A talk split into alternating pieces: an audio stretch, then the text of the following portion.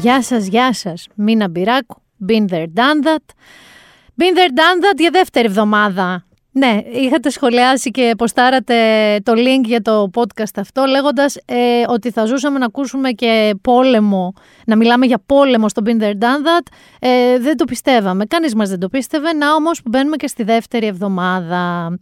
Πριν μπούμε τώρα στα του πολέμου, γιατί ε, θα έχουμε την ενημέρωση που μας πρέπει από το Διευθυντή του News 24-7, θα έχουμε κάποια κοινωνικά περισσότερο σχόλια που εμένα μου έχουν κάνει τρομερή εντύπωση.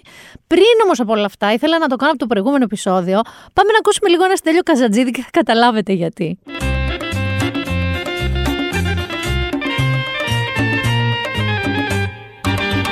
Το ψωμί της ξενιτιάς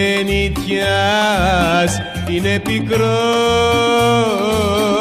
Το νερό της θολό και το στρώμα σκληρό.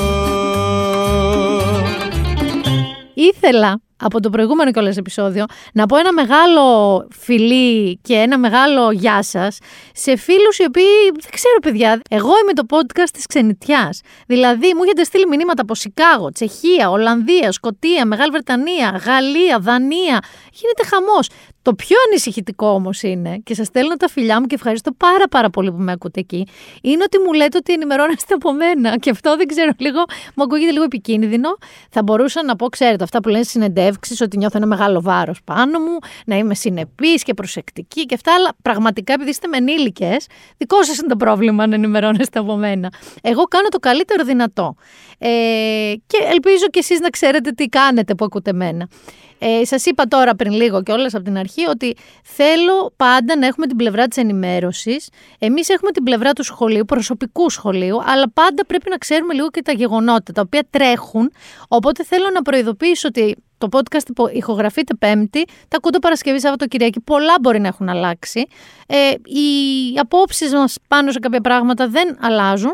Ωστόσο, σας έταξα Μάνο Χωριανόπουλο, διευθυντή News 24-7 και πάμε να τον υποδεχτούμε. Σου είχα πει ότι ευχόμουν να μην ε, ξαναμιλήσουμε. Εγώ τι είχα πει, είχα πει κάτι, νομίζω δεν είχα απαντήσει. Δεν είχες απαντήσει. Είχες πει ότι και εσύ εύχεσαι να μην σε ξαναχρειαστώ, αλλά κοίτα να δεις τώρα. Τελικά ούτε τον 2, ούτε τον 5, ούτε τον 7 ημερών όχι, τώρα συνεχίζεται, είμαστε 8η ουσιαστικά. Σήμερα μέρα. που ηχογραφούμε Πέμπτη, ναι. είναι 8η ναι, μέρα. Ναι, ναι, Και τι εξελίξεις έχουμε έκτοτε; Κοίτα, έχουμε από την τελευταία φορά που τα είπαμε, καταρχάς είχαμε όπως όλος ο κόσμος τη, τη λάθος εικόνα ότι θα τελειώσει πάρα πολύ γρήγορα.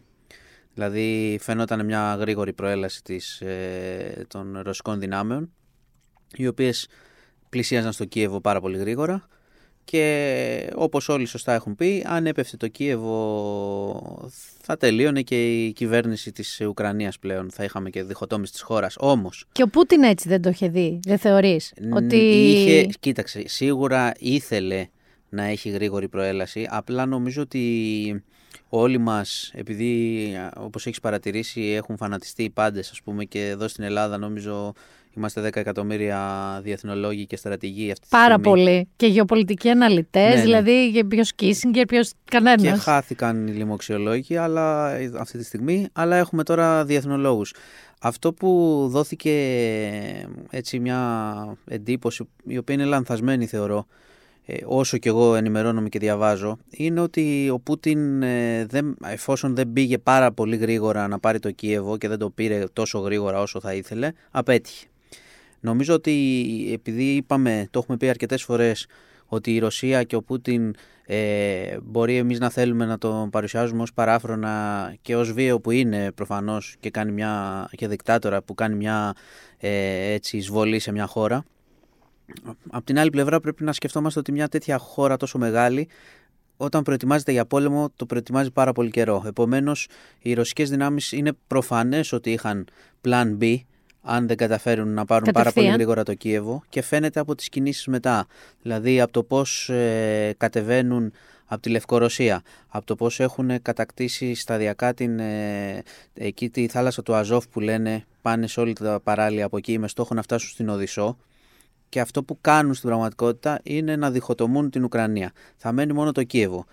Παράλληλα ένα μεγάλο κομβόι δυνάμεων πάει προς το Κίεβο. Αρκετές μέρες πηγαίνει, με στόχο την περικύκλωση από ό,τι φαίνεται. Επίσης, προχωρούν διαρκώς, επειδή πράγματι η αντίσταση είναι μεγάλη.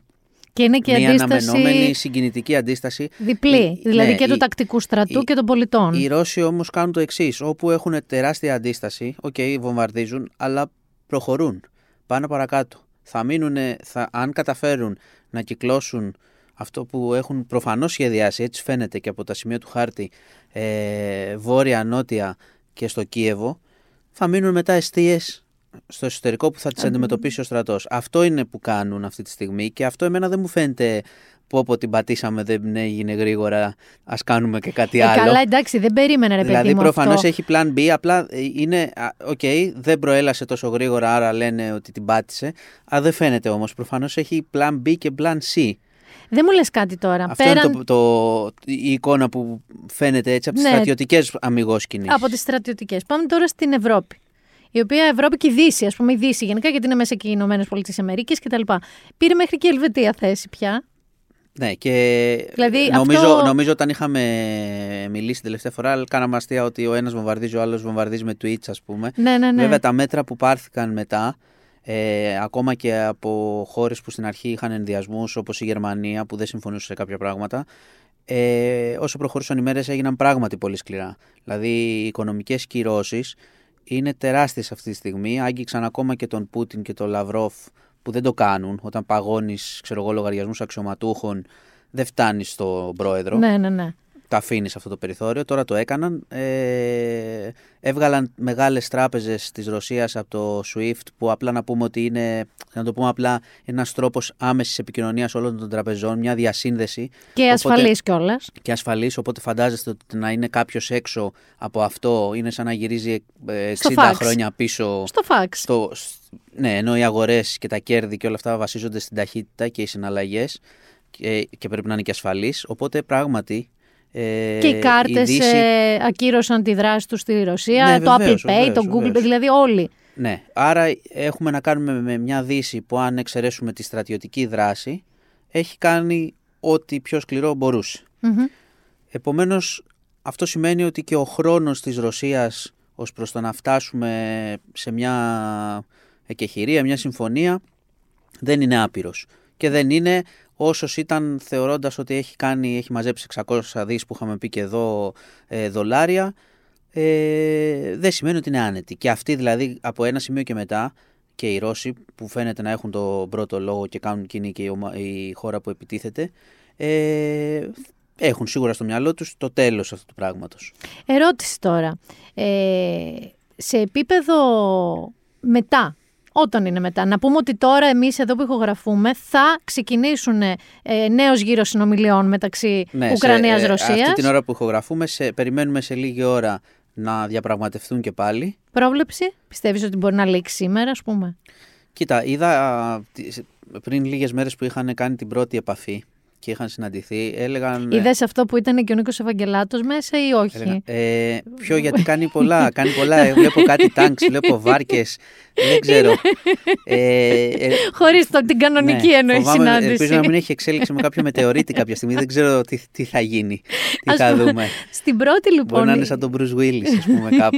είναι παντού, είναι παντού. Είναι, παντού. ναι, έχει πολύ πλάκα. Εντάξει, είναι ωραίο. Είναι το 3D animation, έχει κρατήσει τα χέρια του Tanks, έχει μπει μέσα στις συζητήσεις, εκεί πάνω στο τραπέζι των Ναι, συζητήσεων. ναι, νομίζω σε ένα από αυτά είχα δει τον Πούτιν να φεύγει. Πάντως Ε, είναι... Έχει βάλει τον Πούτιν να κάνει πολλά βήματα, πολλά βήματα μέσα ωραίο. και Ε, τον πάντ- έχει βάλει και δίπλα-δίπλα με τον Ζελένσκι που δεν το έχει ε, καταφέρει κανείς. Δεν ξέρω αν είναι, πώς το λένε, αν είναι επίτηδες ή όχι, αλλά πάντως έχει πετύχει. Έχει πετύχει, παιδί μου, πετάνε από πάνω του Περιμένει να το ελικόπτερα, δεις. αεροπλάνα, Ναι, ναι. χαμός Ναι, ναι, ναι. γίνεται. Ωραίο είναι.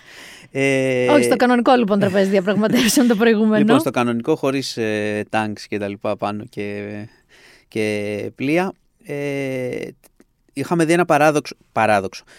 Την πρώτη φορά που συναντήθηκαν πριν λίγες μέρες, την ώρα που γίνονταν οι διαπραγματεύσεις, είχε κλιμακωθεί ο βομβαρδισμός από τους Ρώσους. Και σκέφτονταν πολύ, Τι νο- ήταν τι- και τίτλος, τι πάει να βομβαρδισμοί κάνεις, με ναι. διαπραγμάτευση. Κι όμως, έχει μεγάλη λογική να κλιμακώνεται Για να πιέσει. διότι σε αυτό το τρα... πάνε σε αυτό το τραπέζι και θέλουν να πάνε όσο πιο ισχυροί γίνεται. Δηλαδή πιστεύω ότι αν είχαμε μια δραματική εξέλιξη του τύπου ότι το Κίεβο έπεσε κτλ. Θα πήγαινε η Ρωσία σε διαπραγμάτευση να συμφωνήσει την επόμενη ώρα με τους όρους βέβαια που, Που θα θέλει. ήθελε. Γιατί από θέση ισχύως Ναι, θεωρητικά. ή αν η Ρωσία ε, ήταν πια σε ένα αδιέξοδο, θα πήγαινε και η άλλη πλευρά να πει ότι. Άρα για να συζητάω κι καταλάβω, εγώ. Δηλαδή η ξεκινάς τη δια- κλιμάκωση σχη- συ- συνδέεται με Με αυτό. τη Όσο και αν μα διαπραγμάτευση. φαίνεται περίεργο να πούμε εμείς, ηρεμήστε τώρα να τα βρείτε, να συζητήσετε, γίνεται το ακριβώς ανάποδο πολεμικά. Δεν μου λες τώρα κάτι. Αυτό ακριβώς θέλω να σε ρωτήσω. Από την άλλη, δηλαδή έχεις τον Πούτιν, ο οποίος ναι, έχεις και πλαν B και πλαν C και πλαν D είμαι σίγουρη. Έχεις όμως και έναν Ζελένσκι, ο οποίος έχει ανακηρυχθεί σε ήρωα όχι μόνο της Ουκρανίας, σαν σύγχρονο σύμβολο αντίστασης Ναι, και χωρίς, ηρωισμού. χωρίς να εξετάσουμε το, και το παρελθόν που δεν είχε αυτό το στάτους καθόλου, Καθόλου. μάλιστα. Ε, είναι- Αλλά ξέρεις, καμιά φορά οι, οι συνθήκες σε κάνουν. Νομίζω ότι είναι σαν. ε, Νομίζω το είχε πει ο Τσόρτσιλ κάποια στιγμή, το είχε ψιθυρίσει στον Ντεγκόλ όταν, ε, όταν ο Ντεγκόλ ε, είχε φύγει εξόριστος και ουσιαστικά κρατούσε την αντίσταση και είχαν συναντηθεί και του είχε ψιθυρίσει ο άνθρωπος του πεπρωμένου. Του είχε πει ο Τσόρτσιλ που του αρέσουν πολύ οι, οι ατάκες. Ο οποίος έγινε τελικά μετά. Αυτός, Ε, εσύ τώρα πιστεύεις όμως ότι... Αυτός έχει βρεθεί τώρα σε μια θέση που δεν την περιμέναμε. Δηλαδή είναι κωμικός αλλά δεν γελάει κανείς πια διότι έμεινε εκεί. Και αυτό, ασχέτως τώρα μπορεί να μην έχει ο άνθρωπος ούτε πολύ πολιτικές ικανότητες κτλ. Αλλά έμεινε και βγάζει μηνύματα από εκεί. Θα μπορούσε να είχε φύγει. Το... Και θα έχει τελειώσει βέβαια η ιστορία. Έμεινε εκεί που πέφτουν οι βόμβες. Αυτό είναι πολύ ισχυρό μήνυμα. Είναι Πολύ. πολύ, ισχυρή εικόνα. Νομίζω για τον ότι ίδιο. έπαιξε και ρόλο όλο αυτό και το πώς πήρε μαζί του και τον Ουκρανικό λαό και πώς μαζί με τον Ουκρανικό λαό άρχισαν να εκφράζονται και πολλοί Ρώσοι εναντίον του Πούτιν. Εντάξει. Ναι, υπάρχει και αυτό γιατί και πρέπει να το βλέπουν πούμε. έναν Γιατί ηρωισμό. υπάρχουν και Ρώσοι, Πολλοί οι Ρώσοι. οποίοι, το- οι οποίοι εκεί να πούμε ότι είναι πολύ δύσκολο. Έτσι. Στα δεν, είναι να χιλιάδες έχουν κάνουμε, μπει φυλακή. δεν είναι να κάνουμε όπως βγαίνουν Ε, ε, σε εδώ, άλλη χώρα ναι. για να διαδηλώσουν για τη, αντιπολεμικά για τη Ρωσία και την Ουκρανία. Εκεί Ακριβώς. είναι πολύ πιο δύσκολο. Άρα θέλω να Μπαίνουν πω φυλακή ότι και πριν. Δηλαδή. Και αυτός, δηλαδή και ο, αυτή τη στιγμή ο Ζελένσκι, δεν νομίζω ότι θα πάει σε ένα τραπέζι διαπραγματεύσεων έτοιμος, ακόμα και αν ζορίζεται πάρα πολύ, αν βομβαρδίζεται, πολύ πρόθυμο να υποκύψει σε οτιδήποτε. Κοίτα, στο, στην πρώτη συζήτηση που είχε γίνει δεν είχαν, κα- δεν είχαν κάνει κάποιος πίσω από τους όρους. Ναι. Δηλαδή και οι Ουκρανοί έλεγαν ε, να φύγουν όλα τα στρατεύματα. Και από Μάλιστα, την- από λέγανε την και από την Κριμαία, Κρυμαία που την την, έχουν Κριμαία. πάρει από το 8 και αυτό είναι εντελώς. Και ο άλλος έλεγε αποστρατικοποίηση, Ό,τι είχε πει στο διάγγελμα. ουδετεροποίηση. Ό,τι είχε πει ναι, στο διάγγελμα αυτά. είπε ο Πούτιν. Δεν έκανε πίσω. Τώρα, παράλληλα γίνονται πολλές αρκετές συζητήσεις Πούτιν-Μακρόν. Ο Μακρόν δείχνει να έχει μια απευθείας επαφή, την έχει διατηρήσει. Οπότε γίνονται προσπάθειες. Αυτό που λες ότι και ο Ζελένσκι ναι έχει ισχυροποιηθεί, αλλά πρέπει να μένουμε αρκετά, να προσπαθούμε να μένουμε αρκετά στα γεγονότα. Και είναι δύσκολο τώρα γιατί έχει πάρα πολύ προπαγάνδα το ποιος χάνει Χαμός ποιον, γίνεται. πόσοι, ποια είναι τα θύματα, τι έχει γίνει. Ναι, σε αυτό να πούμε ότι παιδιά δεν υπάρχει καμία ξεκάθαρη εικόνα. Υπάρχουν πληροφορίες από εδώ και ναι, από εκεί. ναι, και στον αριθμό των θυμάτων και τα λοιπά. Ακριβώς. Ε, Νομίζω ότι θα αργήσουμε πολύ να μάθουμε τι έχει συμβεί. Θα το μάθουμε αργότερα. Μμμ. Και ανάλογο και την, ε, την εξέλιξη της ιστορίας τελικά. Ε, αυτό που θέλω να πω είναι όμως ότι κάποια στιγμή θα αναγκαστούν να φτάσουν, γιατί έτσι γίνεται. Κάποια στιγμή φτάνει σε μια κεχηρία και υποχωρείς. Και αυτό θα εξαρτηθεί απολύτως από την εικόνα στο πεδίο της μάχης. Από εκεί θα δεν θα εξαρτηθεί. γίνουν, ναι, ναι, δεν θα είναι από τις διαπραγματεύσεις. Όταν έχεις πόλεμο. Το, το έχουμε δει πάρα πολλές φορές ότι οι πολεμικές πράξεις που καθορίζουν ας πούμε σύνορα ή μια κατάσταση στο έδαφος δεν αλλάζουν ποτέ με, συνο- με συζήτηση. Με συζητήσεις. Δεν, θέλω να φέρω τώρα παράδειγμα από, από την ελληνική πλευρά, ας πούμε, την ελληνική ιστορία, που είναι το γνωστό παράδειγμα και το αναφέρω γιατί ε, άκουσα και κάτι αναφορές περί ε, τα, τα τελευταία 70 χρόνια δεν έχουν γίνει τέτοια πράγματα, έχουν γίνει στην Κύπρο. Ναι. Λοιπόν, Ακριβώς. για να μην λέμε και ό,τι θέλουμε.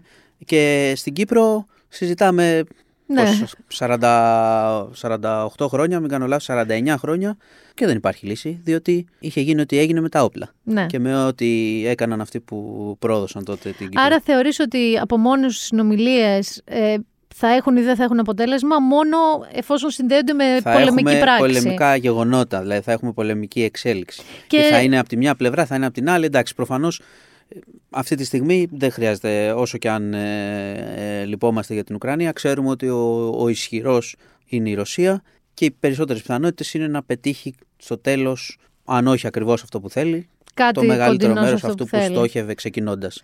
Ερώτηση τώρα. Η επόμενη μέρα, οικονομικά, Και για τις δύο χώρες. Δεν μιλάω μόνο για τον όποιο. Δεν είναι μόνο για τις δύο χώρες. Ναι, θα μπορούσες αρχικά να πεις για, για τις δύο χώρες. παγκοσμίως. Ναι, καλά, παγκοσμίως, ναι. Βέβαια, θεωρώ ότι αυτά που βλέπουμε κάτι ασύλληπτες τιμές και στο Brent και στο ε, βενζίνη και πετρέλαιο. Ξέρεις, τα πάντα. Εντάξει, με το που πούνε Ναι. ότι είμαστε, κάνουμε μια εκεχηρία θα βελτιωθεί η κατάσταση προφανώς.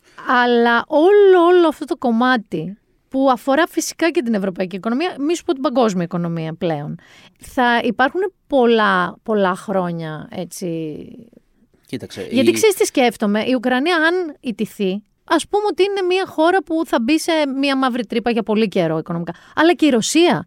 Δηλαδή και η Ρωσία με αυτά που έχει καταφέρει και με τις κυρώσεις και με όλο αυτό που συμβαίνει, δεν νομίζω ότι έχει ικανότητα να ορθοποδήσει. Η Ουκρανία, καταρχάς όλο αυτό θα, και για τις δύο χώρες θα εξαρτηθεί από την κατάσταση που θα διαμορφωθεί. Γιατί αν ε, στην, η Ουκρανία, ακόμα και αν πέσει και κάνει ο Πούτιν αυτό που θέλει, ε, είναι, γίνει μια χώρα σαν το Αφγανιστάν μετά. Δηλαδή με μια διαρκή αντίσταση ή με σημεία αντίστασης, δεν θα ορθοποδήσει ποτέ. Παράλληλα και η Ρωσία θα έχει πρόβλημα. Και η Ρωσία, εντάξει, θα έχει και το πρόβλημα των οικονομικών κυρώσεων. Γιατί θα πρέπει μετά να αρχίσει ή να προσπαθήσει να επιστρέψει σε ένα σύστημα που τώρα την έχει διώξει στην πραγματικότητα ή να βρει βοήθειες αλλού. Δηλαδή και υπάρχει ας πούμε και η Κίνα ή να κάνει τέτοιες Ο ε, Κίμ, ο συμφωνίες. Κίμ πήρε μέρος υπέρ Πούτιν. Ε, Άργησε λίγο βέβαια, αλλά εντάξει, το στήριξε Εντάξει. το γόρι. Αλλά είναι, ε, αν μιλάμε για οικονομία, θα πρέπει να βρει εναλλακτικές που η μόνη είναι η Κίνα. Και δεν ξέρω τώρα αν μια υπερδύ... είναι υπερδύναμη και η Ρωσία τώρα θέλει να έχει την απόλυτη εξάρτηση από μία μόνο χώρα Μμμ. και να μην είναι σε ένα σύστημα με οποιοδήποτε τρόπο. Αυτή τη στιγμή είναι εκτός συστήματος και θα, θα αργήσει λογικά να επανέλθει. Βέβαια, δεν πρέπει να ξεχνάμε ότι έχει πάντα το θέμα της ε, ενέργειας. Και η Ναι. Ευρώπη εξαρτάται από αυτό και άρα η σχέση δεν κόβεται εντελώς και γι' αυτό Δεν το κόβεται λόγο. εντελώς, αλλά βλέπω κινήσεις π.χ. από τη Γερμανία που προσπαθεί να βρει άλλους τρόπους για να Ναι, μην αλλά- εξαρτάται ναι, τόσο αυτό, από τη αυτό Ρωσία. βέβαια είναι τώρα, ξέρεις, το σκέφτομαι τώρα θα γίνει πότε. Ναι. Δεν ξέρω Γιατί τι να και σου οι πω. χώρες θα αντιμετωπίσουν με το ενεργειακό, ας πούμε, είτε μιλάμε για μεγάλη αυξήσεις τιμών, είτε για επάρκεια, που στην επάρκεια δεν νομίζω να υπάρξει τόσο μεγάλο πρόβλημα. Εκτός αν πια φτάσουμε σε μια τέτοια κλιμάκωση που θα κλείσει ο Πούτιν και Θα σε- περάσουμε άλλα Με πράγματα. αυτό θα σε χαιρετήσω, με αυτή την Ε, κλιμάκωση λίγο. θα έχουν και αυτές οι χώρες πρόβλημα και γενικά υπάρχει ένα πολύ μεγάλο ζήτημα πρώτον οικονομικό λόγω της διασύνδεσης γιατί οκ, η παγκοσμιοποίηση έχει κάποια καλά σε σχέση με την ταχύτητα με το ότι ένα καλό που γίνεται σε μια χώρα ε, μπορεί να το απολαύσει γρήγορα και ο, ο κόσμος μιας άλλης χώρας αλλά έχει και πάρα πολλά κακά από την εκμετάλλευση και τον άνισο πλούτο μέχρι τη, την ανισότητα της κατανομής του πλούτου μέχρι τη, τη διασύνδεση. Η διασύνδεση σημαίνει ότι συμβαίνει κάτι κάπου και Ναι, όλοι ξαφνικά, έχουν ναι, συνέπειες, ναι, ναι, έχουν όλες παγκοσμίως. συνέπειες. όσοι είναι συνδεδεμένοι. Οι περισσότεροι Αυτό- ηγέτες το είπαν και όλα στους λαούς. Σε διαγγέλματα δηλαδή. Είπαν ότι, ΟΚ, εμείς δίνουμε τις κυρώσεις, αλλά πρέπει να καταλάβετε ότι αυτά έχουν ένα τίμημα. Ναι, και βεβαίως προφανώς θα έχουν. αναφέρονται σε αυτό το τίμημα. Και το ένα λοιπόν είναι αυτό και το δεύτερο είναι ότι η, η, η Ρωσία που δεν σέβεται τα σύνορα μιας χώρας στην Ευρώπη με αυτόν τον τρόπο σημαίνει ότι ανοίγει την πόρτα πλέον της ισχύως υπέρ, τη- υπέρ της ισχύως και όχι της νομιμότητας που εντάξει δεν κοροϊδευόμαστε αυτό ισχύει πάντα αλλά... Αλλά- δεν ισχύει, δεν γίνεται με τόσο σκληρό τρόπο. Δηλαδή και δεν έχει γίνει και σε και τώρα πρόσφατα ας πούμε με αυτόν τον τρόπο. Γιατί το ΝΑΤΟ δεν μπορούμε να πούμε ότι είναι μια έτσι, ομάδα ε, αγγέλων που έχει πάντα τηρεί όλους τους κανόνες. Ξέρουμε για τους βομβαρδισμούς και ξέρουμε τι κάνει αλλά το ότι το κάνει και κάποιος άλλος και έχει την ισχύ να το κάνει αυτή τη στιγμή Ανοίγει πόρτα. ανοίγει πόρτα σε χώρες που μπορεί να νιώσουν ισχυρές για να αναθεωρήσουν συνθήκες και σύνορα και αυτό θα ήταν ένα τεράστιο ε, μπλέξιμο και τεράστιο Παγκοσ- πρόβλημα παγκόσμιο. σε Δεν είναι- πάρα πολλές, σε πάρα Δηλαδή πολλά μου σημεία έρχεται της γης. λίγο Ταϊβάν, Κίνα, ας πούμε. Μου έρχονται διάφορα. Εμείς σου έρχονται στο και πιο μυαλό. κοντινά Δεν πράγματα, θέλω να γι' μου αυ- έρθουν πιο κοντινά Γι' πράγματα. αυτό το λέω. Ε, ε, μπαίνουμε σε μια περίοδο που είναι περίοδος διακινδύνευσης και δυστυχώς δεν πήραμε ούτε ένα μικρό διάλειμμα 2-3 ετών από, την, από το προηγούμενο έτσι, Ε, κινηματογραφικό εφιάλτη, γεγονός. ο οποίος δεν έχει τελειώσει. Θέλω λοιπόν Επίσης. ακριβώς με αυτή την ατάκα του κοσμοϊστορικού εφιάλτη και γεγονότος να σε ρωτήσω. Υπάρχει τελικά ε, πυρηνική απειλή, δηλαδή πραγματικά ε, λίγο αυτό θέλω να μου πεις. Δηλαδή ο Λαυρόφ το είπε. Εντάξει, ο Λαυρόφ είπε ότι. Μη μου πεις ότι ο είπε γενικά. επόμενος- Ναι, ντα- οκ. Ότι ο επόμενος πόλεμος θα μπορούσε να είναι πυρηνικός κτλ. Μισό Ε, λεπτό να ανέβω στα κεραμίδια να νιαουρίσω ένα λεπτό. Ε, κοίταξε, εντάξει, το πυρηνικό το αναφέρουν πολύ και ο κόσμος το φοβάται πάρα πολύ γιατί έχει και την εικόνα Ε, Εγώ της έχω Χειροσύμα προλάβει, και ξέρουμε...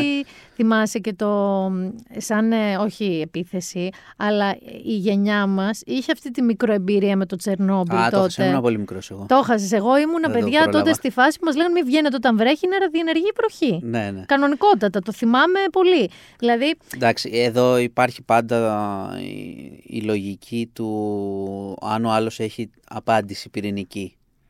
Α, Ή δηλαδή τι εννοώ. Αν η καταρχάς ισορροπία των μιλάμε δυνάμεων... ότι θα επιτεθεί στην Ευρώπη στην Ευε- ή, ή στην Ουκρανία. Δηλαδή, τι σημαίνει Δε- αυτό; πραγματικά, πραγματικά δεν, το, δεν, δεν μπορώ να μπω καν σε τέτοιο σενάριο Οκ. πυρηνικό. Δηλαδή δεν το γνωρίζω κιόλας για να σας το πω. Αυτό που ξέρω πάντα είναι ότι οι πυρηνικές δυνάμεις, ο λόγος που πέρα από το ότι μπορεί να προκαλέσουν μια τεράστια καταστροφή που θα πλήξει και τις ίδιες με πολλούς τρόπους, οικονομικούς κτλ. κτλ ε, πάντα το να ρίξεις πυρηνική βόμβα εξαρτάται και από το αν ο άλλος θα έχει, αφού τη ρίξεις, τη δυνατότητα να απαντήσει με τον ίδιο τρόπο.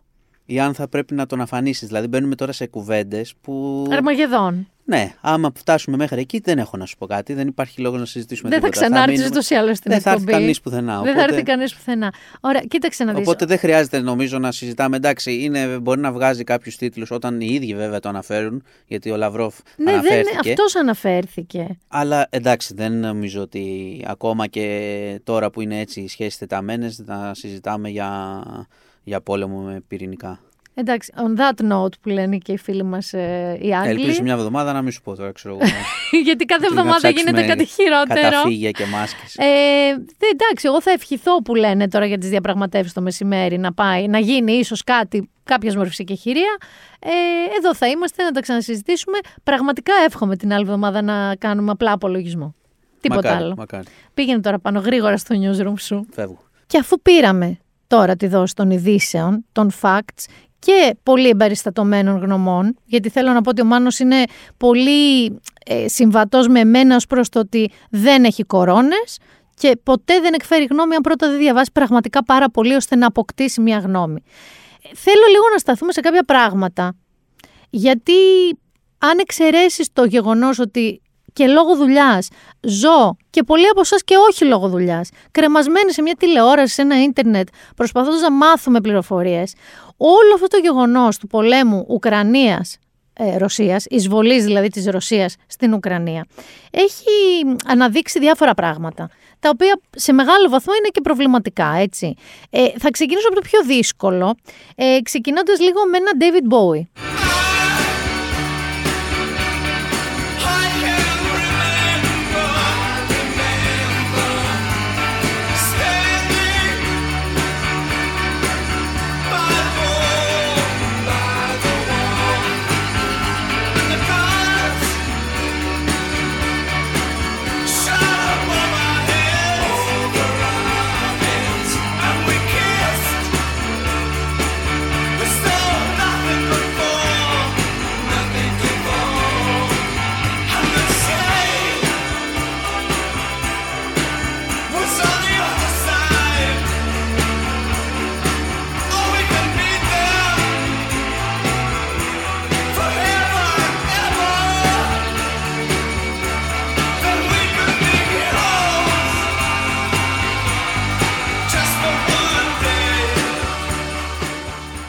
Heroes, είναι ένα συγκεκριμένο απόσπασμα που χρησιμοποίησε ο γιος του, ο Duncan Jones, για να απαντήσει στο ρωσικό αρτί που τουίταρε ένα στίχο του Bowie, Ground Control του Major Tom. Και απάντησε εκείνος, Wrong Song, λάθος τραγούδι. Και παραθέτει τους στίχους του αποσπάσματος που μόλις ακούσατε. Εδώ λοιπόν θέλω να σταθώ ότι δεν είναι φυσικά ο μόνος, είναι πάρα πολλοί καλλιτέχνες που έχουν σταθεί τελείως απέναντι, δηλαδή από τους New Order μέχρι τον Nick Cave, μέχρι όποιον μπορείτε να φανταστείτε, όχι ιδιαίτερα Έλληνες, και τη Γαρμπή είναι πιο ξεκάθαρη που είδαμε να παίρνει θέση στα social media. Να πούμε εδώ πέρα τώρα ότι μ, υπάρχει ένα ζήτημα με τον πολιτισμό, γι' αυτό έβαλα λίγο να, να πάμε από το δύσκολο. Είναι τζιζ, έτσι. Υπάρχει μία έτσι διάχυτη άποψη ότι απαγορεύονται ε, οτιδήποτε ρωσικό. ε, Ρωσοί συγγραφείς, το ρίχνουμε στην πλάκα, Ντοστογεύσκη, ότι ας πούμε ζούμε στην εποχή της ε, τσεχοαπογόρευσης με κάποιο τρόπο και αστεία και όλα αυτά. Υπάρχει έτσι μια μομφή και προς την ελληνική κυβέρνηση και ειδικά το Υπουργείο Πολιτισμού στο ότι ακύρωσε κάποιες ε, παραστάσεις που θα προβαλλόντουσαν από Μπολσό και τα λοιπά. Ε, θέλω λίγο να πω εδώ πέρα ότι δεν είναι αμυγός ελληνικό πράγμα αυτό που συμβαίνει. Είναι σε όλη την Ευρώπη και σε όλο τον κόσμο. Και θέλω λίγο να πω ότι είναι λίγο πιο μ, σύνθετο. Γιατί αν πραγματικά είχαμε βγει μόνο εμείς και λέγαμε λοιπόν παιδιά κομμένο Τσαϊκόφσκι, κομμένη λίμνη των κύκνων, κόβουμε το λαιμό των κύκνων, θα ήμασταν για γέλια. Θα ήμασταν δηλαδή πάρα πολύ αστείες προσωπικότητες. Το ζητούμενο είναι λίγο πιο σύνθετο και θα σας πω γιατί. Α πούμε, χωρίς να συμφωνώ. Έτσι. Ε, είδαμε την απόλυση, την πολύ δημόσια απόλυση, του μαέστρου της Φιλαρμονικής του Μονάχου, ε, του Βάλερη Γκέργκεφ, αν θυμάμαι καλά, όχι γιατί είναι Ρώσος όμως, γιατί είναι φίλος του Πούτιν, είναι προσωπικός φίλος Πούτιν. Και μάλιστα όταν του είπανε ότι θέλουμε να πεις και να δεχτείς ότι είναι εισβολή της Ρωσίας και να το καταδικάσεις, αρνήθηκε ως φίλος του Πούτιν και τον απέλησαν. Ε, έχουμε, δεν είναι εναντίον των Μπαλσόη, των μπαλέτων. Αλλά ο διευθυντής, ας πούμε, των Μπαλσόη, συνήθως αυτές τις θέσεις, άνθρωποι σαν τον Πούτιν, έχουν πολύ δικούς τους ανθρώπους. Άρα το ζητούμενο είναι αυτό. Ε, το πώς βέβαια εκφράζονται, δηλαδή εκεί το επικοινωνιακό κομμάτι του κάθε Υπουργείου Πολιτισμού και ειδικά του δικού μας, πρέπει να είναι πολύ προσεκτικό. Δηλαδή, πάρα πολλά κράτη διέκοψαν τις σχέσεις τους με φορείς ρωσικούς για αυτόν τον λόγο και όχι γιατί είναι ρωσικοί απλά. Δηλαδή, να, παίξε λίγο σωστά COVID.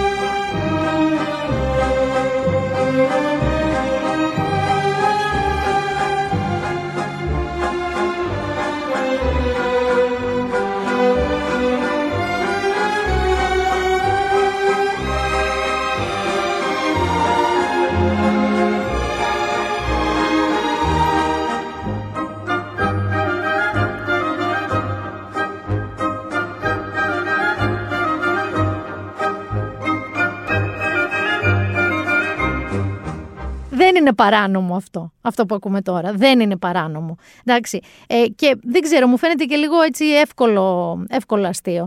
Και μάλιστα, γενικά, και ομάδες αποκλείστηκαν. Πολλές ομάδες από όλες τις ευρωπαϊκές διοργανώσεις.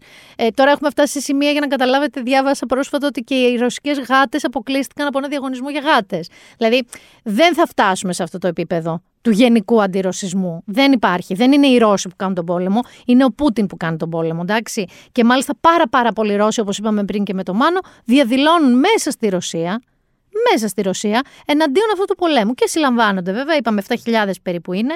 Και μάλιστα, ας πούμε, υπάρχουν και περιστατικά, επειδή λέμε για πολιτισμό, ότι η διευθύντρια του κρατικού θεάτρου της Ρωσίας, το οποίο για να καταλάβετε πόσο βαρύ είναι, η οπ- η οποία λέγεται ε, Ελένα Κοβάλσκαγια, αν θυμάμαι καλά, ε, βγήκε και παρετήθηκε γιατί είπε ότι δεν θέλει να παίρνει μισθό από ένα δολοφόνο. Είπε μέσα στη Ρωσία τον Πούτιν δολοφόνο και παρετήθηκε. Πράγμα που σημαίνει ότι όλο αυτό λίγο με τον πολιτισμό είναι σύνθετο. Ένα άλλο πράγμα που με έχει εκνευρίσει, μια και μιλάμε για κοινωνικές παρατηρήσεις. Κάνετε λοιπόν αστεία για Ουκρανές και πραγματικά θέλω να ρωτήσω αν είστε καθόλου στα καλά σας. Δηλαδή, έχει κάνει ένα καταπληκτικό opinion στο Lady Luck η Δέσποινα Δημά. Ε, έχω διαβάσει πάρα πάρα πολλά αστεία, πολλά περισσότερα από ότι θα ήταν λογικό ή ανεκτό. Το οποίο είναι κοινωνιοπαθές οριακά. Δηλαδή, θα σας διαβάσω μερικά ενδεικτικά που μάζεψε η Δέσποινα. Λέει: Κάντε το καλό, σώστε τις κακομοίρες Ουκρανές, δείξτε πόσο φιλόξενος λαός είμαστε. Καταγγέλλω τη γυναίκα μου για ρατσισμό, φασισμό και ξενοφοβία. Δεν θέλει να φιλοξενήσουμε δύο 20χρονε Ουκρανές ψυχούλες. Έχετε κοιτάξει ποτέ πόσες Ουκρανές δικαιούμαστε ένα σπίτι. Και ούτω καθεξής. Πραγματικά δεν, δεν, δεν, δεν ξέρω πόσο αρρωστημένοι είστε. Δεν είναι αστείο. Και μάλιστα είδα και γυναίκες να το σχολιάζουν και μάλιστα είδα και μια πολύ γνωστή γυναίκα και με έτσι ε, θεσμικό ρόλο να το σχολιάζει και δε, επειδή δεν έχω διασταυρώσει αν είναι αλήθεια, δυστυχώς είναι αλήθεια μάλλον ψάχνοντας το, δεν θα αναφέρω όνομα, αλλά πραγματικά ε, μ, δεν ξέρω, δεν είναι αστείο. Δεν ξέρω πώς να σε εξηγήσω ότι δεν είναι αστείο. Το οποίο επίσης ένα άλλο που δεν είναι αστείο πλέον είναι ότι είναι λίγο ξεκάθαρο. Δηλαδή, θα πω τι εννοώ. Είναι λίγο ξεκάθαρο τι έχει συμβεί εδώ πέρα. Δηλαδή, έχει αυτή τη στιγμή που μιλάμε, έχεις βάλει η Ρωσία στην Ουκρανία και προσπαθεί να την καταλάβει και τη βομβαρδίζει και βομβαρδίζει αμάχους και σκοτώνονται άμαχοι και ούτω καθεξής.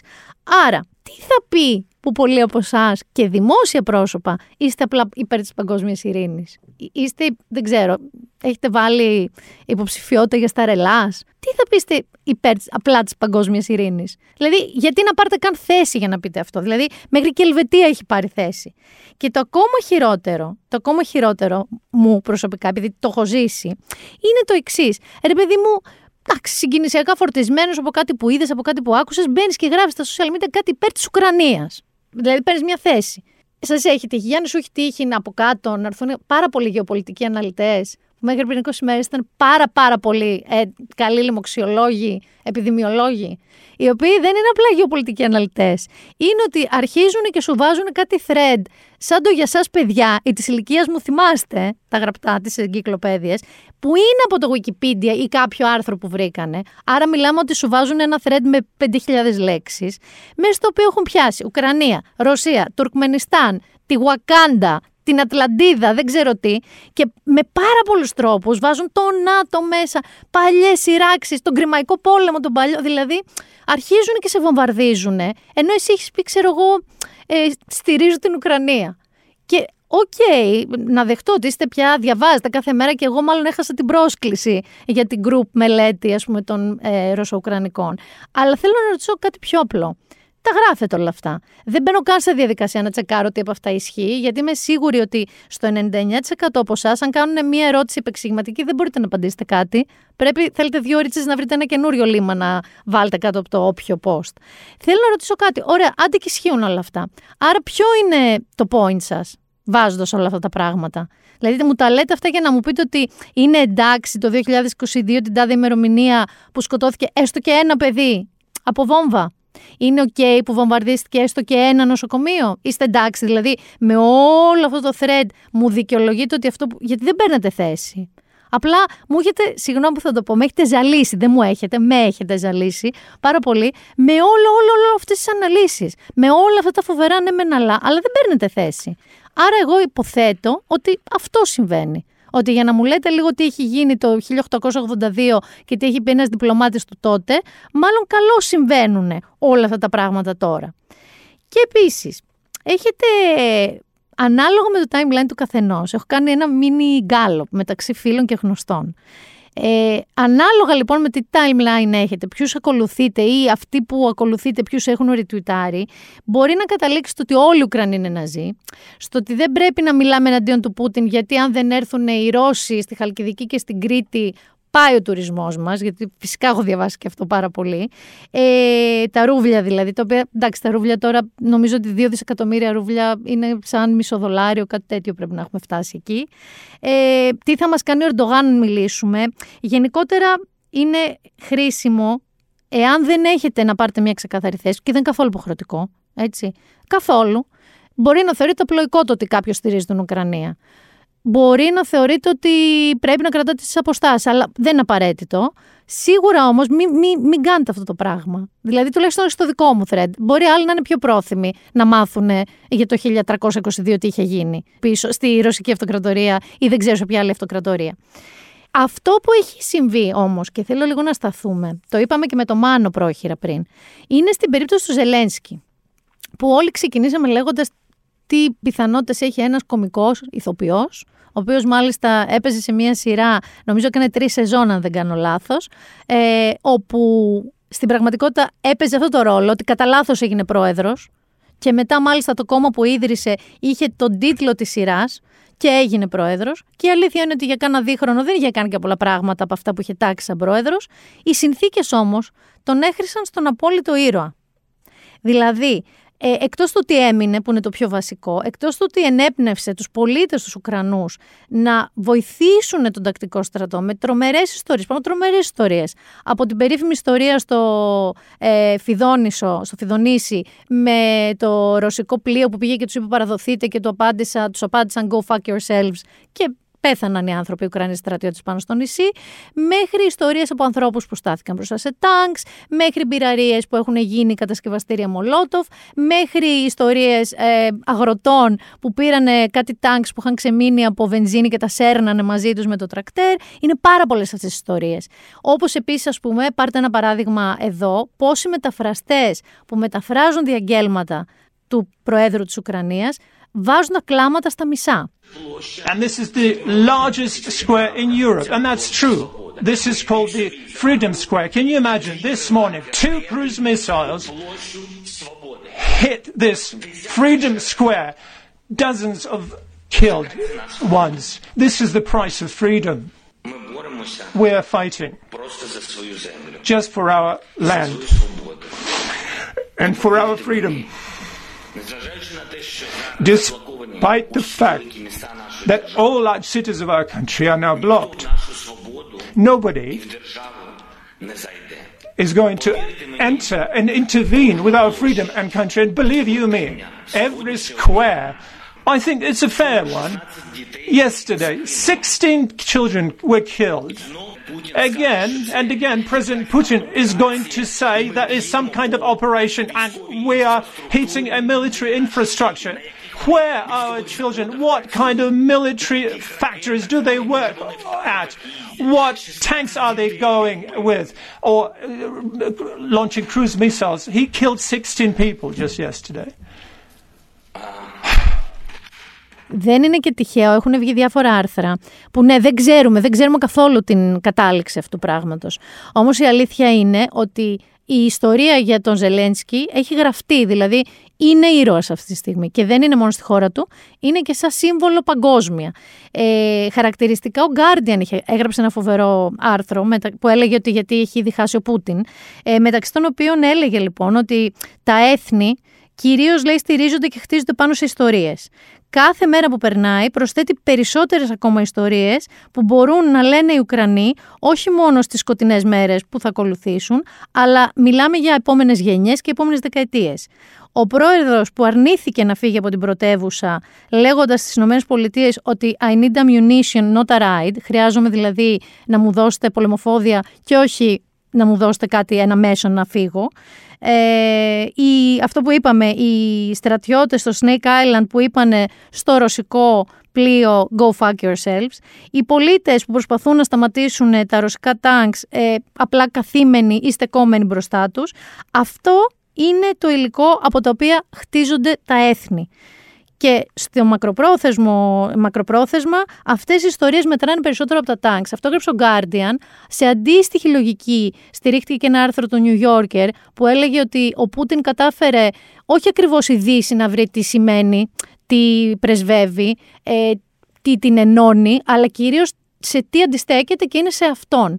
Άρα σε γενικές γραμμές, αυτό που μιλάγαμε πριν με το Μάνο, πέραν του αποτελέσματος, του πολεμικού αποτελέσματος ή μέσω της εκεχηρίας ή μέσω της συμφωνίας που μπορεί να επέλθει, οι προσωπικότητες έχουν ε, βγει. Όπως και αυτή του Λαυρόφ που λέγαμε πριν, ο οποίος ας πούμε αναφέρθηκε στον Τρίτο Παγκόσμιο Πόλεμο ότι θα είναι πυρηνικός και καταστροφικός. Και ε, θέλω εδώ να βάλω μια απάντηση του ίδιου του ενός Ουκρανού πρεσβευτή στα Ηνωμένα Έθνη, σε μια συνέλευση των Ηνωμένων Εθνών, να τον ακούσετε. or even higher, following Putin's order to put and alert Russian nuclear forces. What a, what a madness. If he wants to kill himself, he doesn't need to use nuclear arsenal. He has to do what the same, what, what the guy in, in Berlin did in a bunker in May 1945. Παρομοιάζει ξεκάθαρα τον Πούτιν με τον Χίτλερ και λέει ότι αν θέλει να μας κάνει τη χάρη να πάει μόνος του σε ένα μπούνκερ που λέει και να κάνει ό,τι έγινε το Μάιο του 1945. Ε, και βέβαια, εδώ θέλω να, να σταθούμε ότι είχαμε και κάποιες παρεμβάσεις λίγο διαφορετικές. Γιατί οι περισσότεροι στηρίζονται περι- περίπου σε αυτά που βλέπουμε.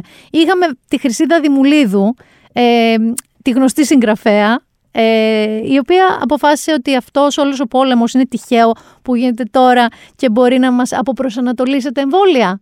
Μήπως όλος αυτός ο πόλεμος γίνεται για τα εμβόλια; Μήπως; Και έρχεται και ένα καλύτερο, αλλά εδώ θέλω να βάλουμε ένα τραγουδάκι να το αφιερώσουμε λίγο.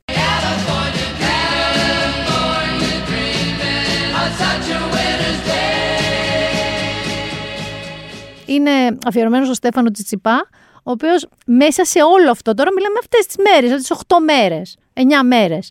Τι πιστεύετε ότι μπορεί να έχει τουιτάρει; Θα μου πεις μπορεί να έχει τουιτάρει λάθος, επειδή μου να έχει πει ο Πούτιν, ζήτω ο Πούτιν. Όχι.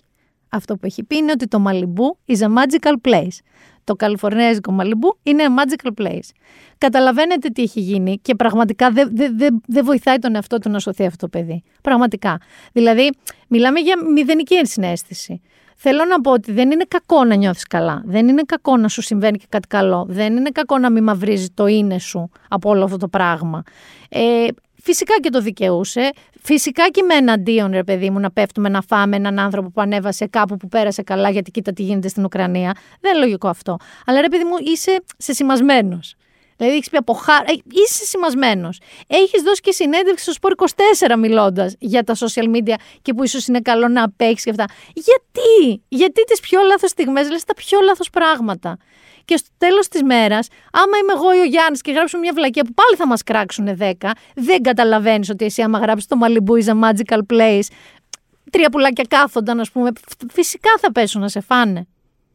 Τέλος πάντων, εγώ ε, προσπάθησα να κλείσω με λίγο καλύτερη νότα. Λίγο πριν περάσουμε στο pop ένθετο αυτού του επεισοδίου. Ε, θα μπορούσα να σα βάλω και Άντζη Σαμίου, αλλά θα, βα- θα μείνω στο Ρομπί Williams, γιατί και η Άντζη φυσικά Σαμίου ε, έχει τοποθετηθεί πολύ κοντινά στη Χρυσίδα Δημουλίδου.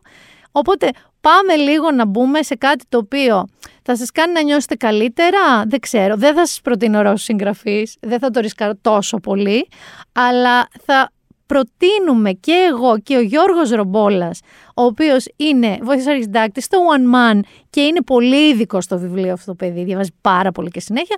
Θα πάμε λίγο στα σχετικά με πολέμους, κατασκοπικά θρίλερ, θα μπούμε λίγο σε αυτό. Για πάμε να ξεκινήσουμε.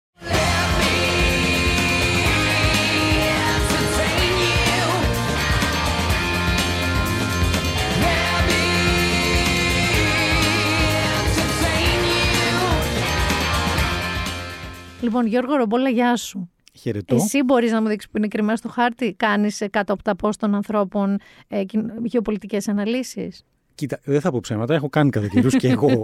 δηλαδή, προφανώς. Εσύ όμως έχεις κάνει και σε άρθρο και έχοντας διαβάσει και ψάξει. Εντάξει, ναι, οκ.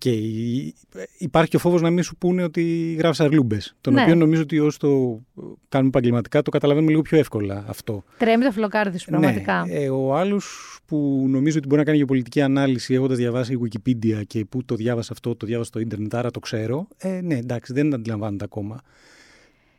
Τέλος πάντων, δημιουργούνται πολλά προβλήματα Είναι επικοινωνίας. Είναι πολύ και εμένα το, ας πούμε, ένα από τα πράγματα που μου χτύπησε πάρα πολύ και ξέχασα να το πω και πριν υποδεχτώ, είναι οι δύο πορείες. Νομίζω αυτό είναι παγκόσμια πρώτη. Νομίζω τρεις. Τρεις κάναμε. Νομίζω Ο, την υπήρχε ίδια και μία- μέρα. Την Α, ίδια την ίδια μέρα. μέρα, ναι, ναι, νομίζω Γιατί υπήρχε- όλος ο πλανήτης, ρε παιδί μου, κατάλαβε. Στη, στο Βερολίνο, ας πούμε, ήταν 100.000, 500, ήταν άπειρος ο κόσμος. Μία. Στη Γαλλία μία. Στη Ρωσία μία. Μία στη Ρωσία ταυτόχρονη. Εμείς κάναμε δύο. Κάναμε μία βασική στο Σύνταγμα, που ήταν, ξέρεις, εναντίον του πολέμου στην Ουκρανία. Και μετά υπήρχε και μία άλλη στα προπήλαια. Λες και ακόμα και ο πόλεμος αυτός είναι εσωκομματικές διαφορές, ιδεολογικές εδώ στην Ελλάδα. Είναι about us. Ε, νομίζω είναι πάντως με την έννοια ότι έτσι λειτουργούμε. Πάντα πολλές πορείες υπάρχουν. Ε. Δηλαδή για 17 Νοέμβρη, για παντού. Ούτε πάντα. γι' αυτό όμως μπορέσαμε να συνεννοηθούμε. Τουλάχιστον να γίνουν άλλες μέρες, ρε παιδί μου. Να μην, Να μην πέσουν πάνω η μία να στην μην άλλη. πέσουν η μία πάνω να μην στην υπάρχει αυτό το άλλη. κοντράστ συναισθημάτων Αυτό και το χρωμάτων. κοντράστ, αυτό το Ε, κοντράστ. Δεν νομίζω ότι μπορούμε γενικά. Ναι, η αλήθεια είναι ότι δεν μπορούμε. Ε, Εσείς ζείτε λίγο εκεί στο One Man πάνω και όλο τον αποκλεισμό. Επειδή βλέπετε και μπάσκετ από ό,τι ξέρω και τα λοιπά, η τσεσκά. Όλο... Υπάρχει και όλο αυτό το, το κίνημα. Ναι, σε δεύτερο επίπεδο πια. Σε δεύτερο επίπεδο τελείως.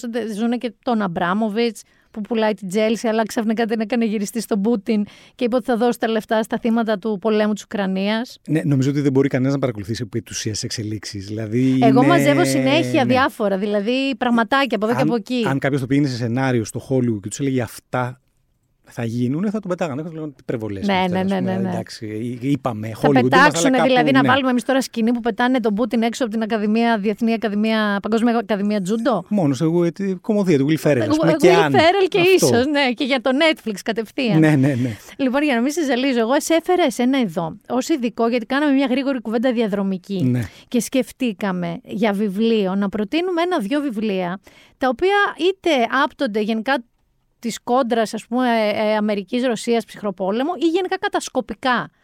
Ε, τι μας έχεις φέρει; Λοιπόν, καταρχάς να, να πω ότι κατά την άποψή μου, αν θέλει κάποιος και είναι πάρα, πάρα πολύ φανατισμένος αυτή τη στιγμή, πάρα πολύ συναισθηματικά φορτισμένος για το τι συμβαίνει στην Ουκρανία, υπάρχουν και βιβλία, δεν έχω να προτείνω κάτι συγκεκριμένο, που μπορεί να ψάξει, αλλά μπορεί να ξεκινήσει σήμερα και να τελειώσει σε τρεις μήνες. Να δώσει και μια διπλωματική Ε, μετά, ναι. αν θέλει. Τέλος πάντων, στο- έχει κυκλοφορήσει πάντως ένα βιβλίο που λέγεται η... Μια σύντομη ιστορία του πολέμου Μμμ. από τη Μάργαρετ Μακμίλαν, που είναι ιστορικός. Δεν είναι για αυτόν τον πόλεμο, είναι για όλους τους πολέμους. Οκ. Και είναι ένας πολύ καλός μπούσουλας για να καταλάβουμε το πόσο ακριβώς μας καθορίζει η ανθρωπότητα. Α, ωραία. Άρα σε είναι, κάθε είναι... επίπεδο. Μμμ. Ε, νομίζω είναι σημαντικό γιατί πιστεύω ότι μας λείπει αυτό το κομμάτι. Δηλαδή και μας λείπει γιατί δεν έχουμε καμία ιδέα τι είναι ο πόλεμος. Έχουμε πολύ μικρή αίσθηση ως δυτικός κόσμος. Και καλό είναι να καταλάβουμε ότι είναι κάτι που συμβαίνει συνέχεια. Ναι. Και στην Αφρική, ας πούμε, συμβαίνει κάθε μέρα. Ναι, ναι, ναι. Τώρα εκεί χτύπησε και την πόρτα μας, οπότε θα πρέπει να το δούμε και λίγο πιο ζεστά. Ε, αλλά εντάξει, αυτό είναι λίγο πιο βαριές αναγνώσεις. Τώρα, εγώ έχω δύο πολιτικά θρύλες στο μυαλό μου. Τα οποία δεν είναι γραμμένα και από αυτό που θα λέγαμε page turner συγγραφή. Α, δεν είναι δηλαδή αυτά τα best seller Τα που best λέμε. τα οποία μια χαρά, απλά που τρέχουν και θα περάσει πολύ καλά, έχουν και βάθος συναισθηματικό και βάθος ιστορικό. Το πρώτο είναι του νομπελίστα του Περουβιανού, του Βάργας Λιώσα, το λέω εγώ. Τώρα είναι Λιώσα, δεν μπορώ να το ξέρω, γιατί πάμε κάνουμε χάλια. Μην τον κράξετε και γι' αυτό. ναι, Εμείς, τουλά... νομίζω ότι και όταν γράφουν το συγγραφέα στα ελληνικά με ελληνικούς χαρακτήρες, τον γράφουν Βάργα... Λιο- Βάργας Λιώσα. ναι. Αλλά επειδή πάλι μπορεί να υπάρξει ένα thread Εντάξει, από μπορεί κάτω, να κάποιο θα λέγεται και γράψει. Βάργας γιατί δεν- Λιώσα ή ωραία, Λιώσα, οπότε εντάξει. Να είμαστε σίγουροι. Είναι η γιορτή του τράγου. Ε, ουσιαστικά είναι μυθιστόρημα, πολιτικό θρίλερ. Αναφέρεται όμως σε πραγματικά γεγονότα, δηλαδή στη δικτατορία της ε, Δομινικανής Δημοκρατίας, κυρίως στη δεκαετία του 60. Δηλαδή εμφανίζεται και ο Τρουχίγιο που ήταν ο δικτάτορας. Αλλά οι χαρακτήρες του είναι fictional. Οι, Οι χαρακτήρες του πρωταγωνιστές. είναι fictional και εκεί είναι το πολύ σημαντικό του βιβλίου για μένα με την έννοια ότι νιώθεις ότι είσαι ένας από αυτούς. Μμμ. Δεν είναι ένα πολιτικό θρίλερ σε σκοτεινούς διαδρόμους που, πιστε... που λες δεν θα ήμουν ποτέ ένας από αυτούς τους τύπους, δεν θα ήμουν ποτέ ένας πράκτορας της CIA ή της KGB. Νιώθεις στο πετσί σου τι συνέβαινε σε αυτούς τους ανθρώπους. Που Οκ. ζούσαν μια δικτατορία η οποία ήταν Αμερικανοκινούμενη, α, θα μπορούσε να ήταν και από την άλλη πλευρά. Ε, έχει τρομερό βάθος και βλέπεις και λίγο όλη τη διαβάθμιση. Δηλαδή θα δεις και τον δικτάτορα, θα δεις και έναν πολύ χαμηλό βαθμό. Αξιωματικό του, ας αξιωματικό πούμε. Ναι. θα δεις και μια γυναίκα που την έχει βιάσει μάλλον ο δικτάτορας. Θα τα ζήσεις όλα αυτά. Δηλαδή, δεν τα- Άρα είναι ένα κείμενο που και ρέει Μμ. και σε βάζει σε ένα ιστορικό γεγονός που μπορείς να κάνεις τι αναγωγέ σου εσύ αναλόγως. Σωστά. Ε, πολύ μου αρέσει. Πώς το είπες, Η γιορτή του τράγου. Η γιορτή του τράγου.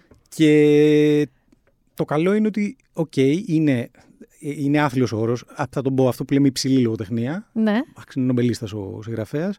Δεν έχει όμως καμία σχέση με κουραστικά κείμενα τα οποία θέλουν πολύ διπλές ή τριπλές αναγνώσεις, Ναι, τρομερή αυτά, προσοχή, τα οποία Ρε, εσύ να σου πω Θέλουν καλοκαίρι κάτι. αυτά. Όχι μόνο καλοκαίρι. Νομίζω ότι ε, αυτά γίνονται όλο και πιο δύσκολα. Γιατί έχεις τόσους διαφορετικούς τρόπους να αποσπαστεί η προσοχή σου. Που δεν μπορείς, δηλαδή, με την τρίτη φορά που θα πρέπει να διαβάσεις μία παράγραφο για να καταλάβεις τι γίνεται, το έχεις αφήσει, έχεις μπει στο κινητάκι σου, έχεις μπει στο Twitter και έχει τελειώσει η ιστορία. Ε, μα νομίζω ότι αυτό που συμβαίνει είναι ότι όσο α- ζούμε σε μια ζωή που αποσπόμαστε συνέχεια από. Ε, σχεδόν ζούμε όλοι με διάσπαση ναι, πια. πλήρως. Έχει και την τάση και η σύγχρονη λογοτεχνία όταν είναι δύσκολη να είναι ακόμα πιο δύσκολη. Σου λέει θα αναφερθώ σε Στους τρεις τρεις ανθρώπους. που θα το Οπότε θα του διαβάσουνε. διαλύσω. ρε παιδί μου. Δεν χρειάζεται να. Αυτό δεν είναι. Η γιορτή του τράγου δεν Όχι, είναι σε ένα καμία από περίπτωση, αυτά. Σε καμία περίπτωση. Ωραία. Όπως και το δεύτερο που έχω να προτείνω, που είναι πάλι σε παρόμοια λογική. Δηλαδή είναι βραβευμένος συγγραφέας, είναι ο Μάρλον Τζέιμς, ο Τζαμαϊκανός. Α, το είπα και εγώ αυτό Α, πρόσφατα. Το, το είπες και εσύ πρόσφατα. Αλλά εγώ, ε, ναι, για πες μου εσύ. Θέλω Ωραία, πολύ θα τη σου πω γνώμη τη σου. δικιά μου εκδοχή. Είναι το, το περίμενα να δω πώς είναι μεταφρασμένο στα ελληνικά. Είναι μαύρος πάνθυρας, κόκκινος λύκος. Ο- αυτό είναι το, τελε, το καινούριο του. Αυτό πρότεινα εγώ. Εσύ πρότεινες το Fantasy. Ναι, ναι, Ωραία. ναι. Πιο πριν, το 15 με το οποίο κερδίζει και το Booker, είναι πολιτικό θρίλερ. το Α, οποίο είναι λέγεται το. Αχ, πες το. Η σύντομη ιστορία 7 φόνων. Μπράβο, αυτό. Ωραία. Είναι τρομερά ενδιαφέρον για πολλούς και διάφορους λόγους. Μεταφερόμαστε στη Τζαμάικα στα 70s. Εμείς νομίζουμε στη Τζαμάικα. Ε, τίγκα στον εξωτισμό. Μία Δομινικανή Ναι, ναι, ναι, Δημοκρατία, μία μόνο- Τζαμάικα. μόνο 60 καραϊβική. 70s. Μόνο καραϊβική Κα- τα και μυθιστόρηματα. It's a wonderful place, θα το τσιπά και εγώ. Να Βέβαια σου δεν βάλω είναι ένα τόσο wonderful. κόκκομο να ακούγεται. Τώρα, Εμείς στο μυαλό μας έχουμε Τζαμάικα ότι είναι ένα υπέροχο μέρος. Ω του, τουρίστη δεν έχω πάει προφανώς, αλλά ξέρεις. Ναι. Παραλίες, εξωτισμός, κοκτέιλ, χορός. Ε, Πώς το λένε, Bob Marley. Ναι, έχει σχέση με τον Bob Marley, γιατί ουσιαστικά είναι γύρω από την απόπειρα δολοφονίας που γίνεται εναντίον του Bob Marley. Έχουμε μια χώρα χωρισμένη στα δύο, σε δύο στρατόπεδα, Ανατολή και Δύση κατά- χοντρικά. Από τη μία Σοβιετική, από την άλλη Αμερικάνη. Παίζουν τα γεωπολιτικά τους παιχνίδια πάνω σε δύο πολιτικά κόμματα, τα οποία πολιτικά κόμματα για να λειτουργήσουν απευθύνονται σε γκάγκστερ. Σε μεγάλο γκάγκστερ. Δηλαδή, ο- οι δύο αυτοί τύποι, οι κεντρικοί χαρακτήρες, κάνουν ο καθένας κουμάντο στην περιοχή του. Ωραία. Ο ένας με τους μεν, ο άλλος με τους Όλου δεν. με τους δε. Και μπλέκουνε. Ρώσοι κατάσκοποι, όχι Ρώσοι, ψέματα, κουβανοί κατάσκοποι, Ρώσοι, ε, Αμερικάνοι κατάσκοποι, ε, γκάγκστερς, ε, πολιτικοί και πάλι πολύ απλοί άνθρωποι. Εμφανίστηκε ο Bob Marley με κάποιο τρόπο, πολύ ενδιαφέρον. Και Έλα, εκεί. ρε, εσύ, που ακούγεται φανταστικό αυτό. Το πιο φανταστικό από όλα είναι ότι παρότι φαίνεται ότι είναι ένα λίγο mix and match και pot pourri και χίλια πράγματα μαζί, είναι τρομερά σφιχτοδεμένο, τρομερά καλογραμμένο, υπερβολικά βίαιο, αλλά βίαιο σε στυλ James L. Roy. Όχι αίμα για το αίμα, Ναι, να σε ναι, πιάνει ναι. η ψυχή σου και να το πιστεύεις. Και και μπούκερ γι' αυτό. Και Μας τρέχει. έχεις φέρει και έναν ε, νομπελίστα και έναν μπουκερίστα. Ναι, είπα Μα έχεις να- φέρει τα καλύτερα, ναι, δηλαδή. Ναι, ναι, ναι, αλλά σε πολιτικό θρίλερ, έτσι. Όχι Και- βαριά λογοτεχνία. Ξαναπες πώς λέγεται; Ναι. Η σύντομη ιστορία 7 φώνων. Η σύντομη ιστορία 7 φώνων. Και τα δύο έχουν μεταφραστεί. Ναι, ναι, ναι. ναι, Είναι ναι, η ναι. γιορτή του τράγου, βιβλία, παιδιά, και η σύντομη ιστορία 7 φώνων. Μου ακούγονται υπέροχα, με έχεις πείσει. Η αλήθεια είναι ότι τη σύντομη ιστορία των 7 φώνων την πρόσεξα όταν διάβαζα για το καινούριο του, Του James. του James ε, και μου είχε κάνει ένα κλικ, αλλά δεν ήξερα όλο αυτό το background. Δηλαδή, το brief που διάβασα εγώ η περιληψούλα δεν έλεγε όλη αυτή την ιστορία. Τώρα γίνεται ακόμα ωραιότερο. Έχει ενδιαφέρον και σε άλλα επίπεδα με το γεγονός ότι ο James έχει περα... ο... σαν συγγραφέα έχει περάσει δραματικές ιστορίες στη Τζαμάικα λόγω του σεξουαλικού του προσανατολισμού. Ναι, είναι γκέι. Είναι γκέι Είναι και γκέι. φαίνεται πολύ ξεκάθαρα και μέσα στο βιβλίο. Αυτό όχι ε, εννοώ υπάρχουν χαρακτήρες που είναι γκέι, αλλά δεν μπορούν να το πουν γιατί ζουν Εκεί. εκεί που ζουν και αυτά τα πράγματα δεν λέγονται. Είναι τρομερά πολύ επίπεδο βιβλίο. Αχ, πολύ μου αρέσει. Τώρα με έχεις ψήσει και για τα δύο βασικά. Και για τη γιορτή του τράγου και για ναι, τον εντάξει, James. απλά του James είναι, παρά είναι τεράστιο. Αυτό να το πω. ε, Α, ναι. Ναι, ναι, είναι λίγο. Είναι αυτά που λέμε τα τούβλα. Είναι αυτό Αλλά που τούβλο, στρώνει το τούβλο. χαλί όταν ναι, σγουραίνει. Ναι, ναι, ναι, ναι, που Πώ σελίδε χίλιες, ας πούμε; πρέπει να είναι 800, μπορεί να είναι και 900, αλλά είναι μεγάλου μεγέθους. Α, είναι μεγάλα γράμματα, ναι, μα και λέει η μεγάλα μαμά μου. γράμματα Μου λέει. Και μεγάλου μεγέθους είναι λίγο. θέλει χρόνο. Είναι coffee table. Αυτό Ναι, ε, ναι, δεν ναι, το ναι, παίρνεις ναι. παραλία αυτό. Είναι λίγο μεγάλο, από ό,τι καταλαβαίνω. Το παίρνεις και σε γελιοποιούν, σε κοροϊδεύει παρέα σου και τέτοια αυτό.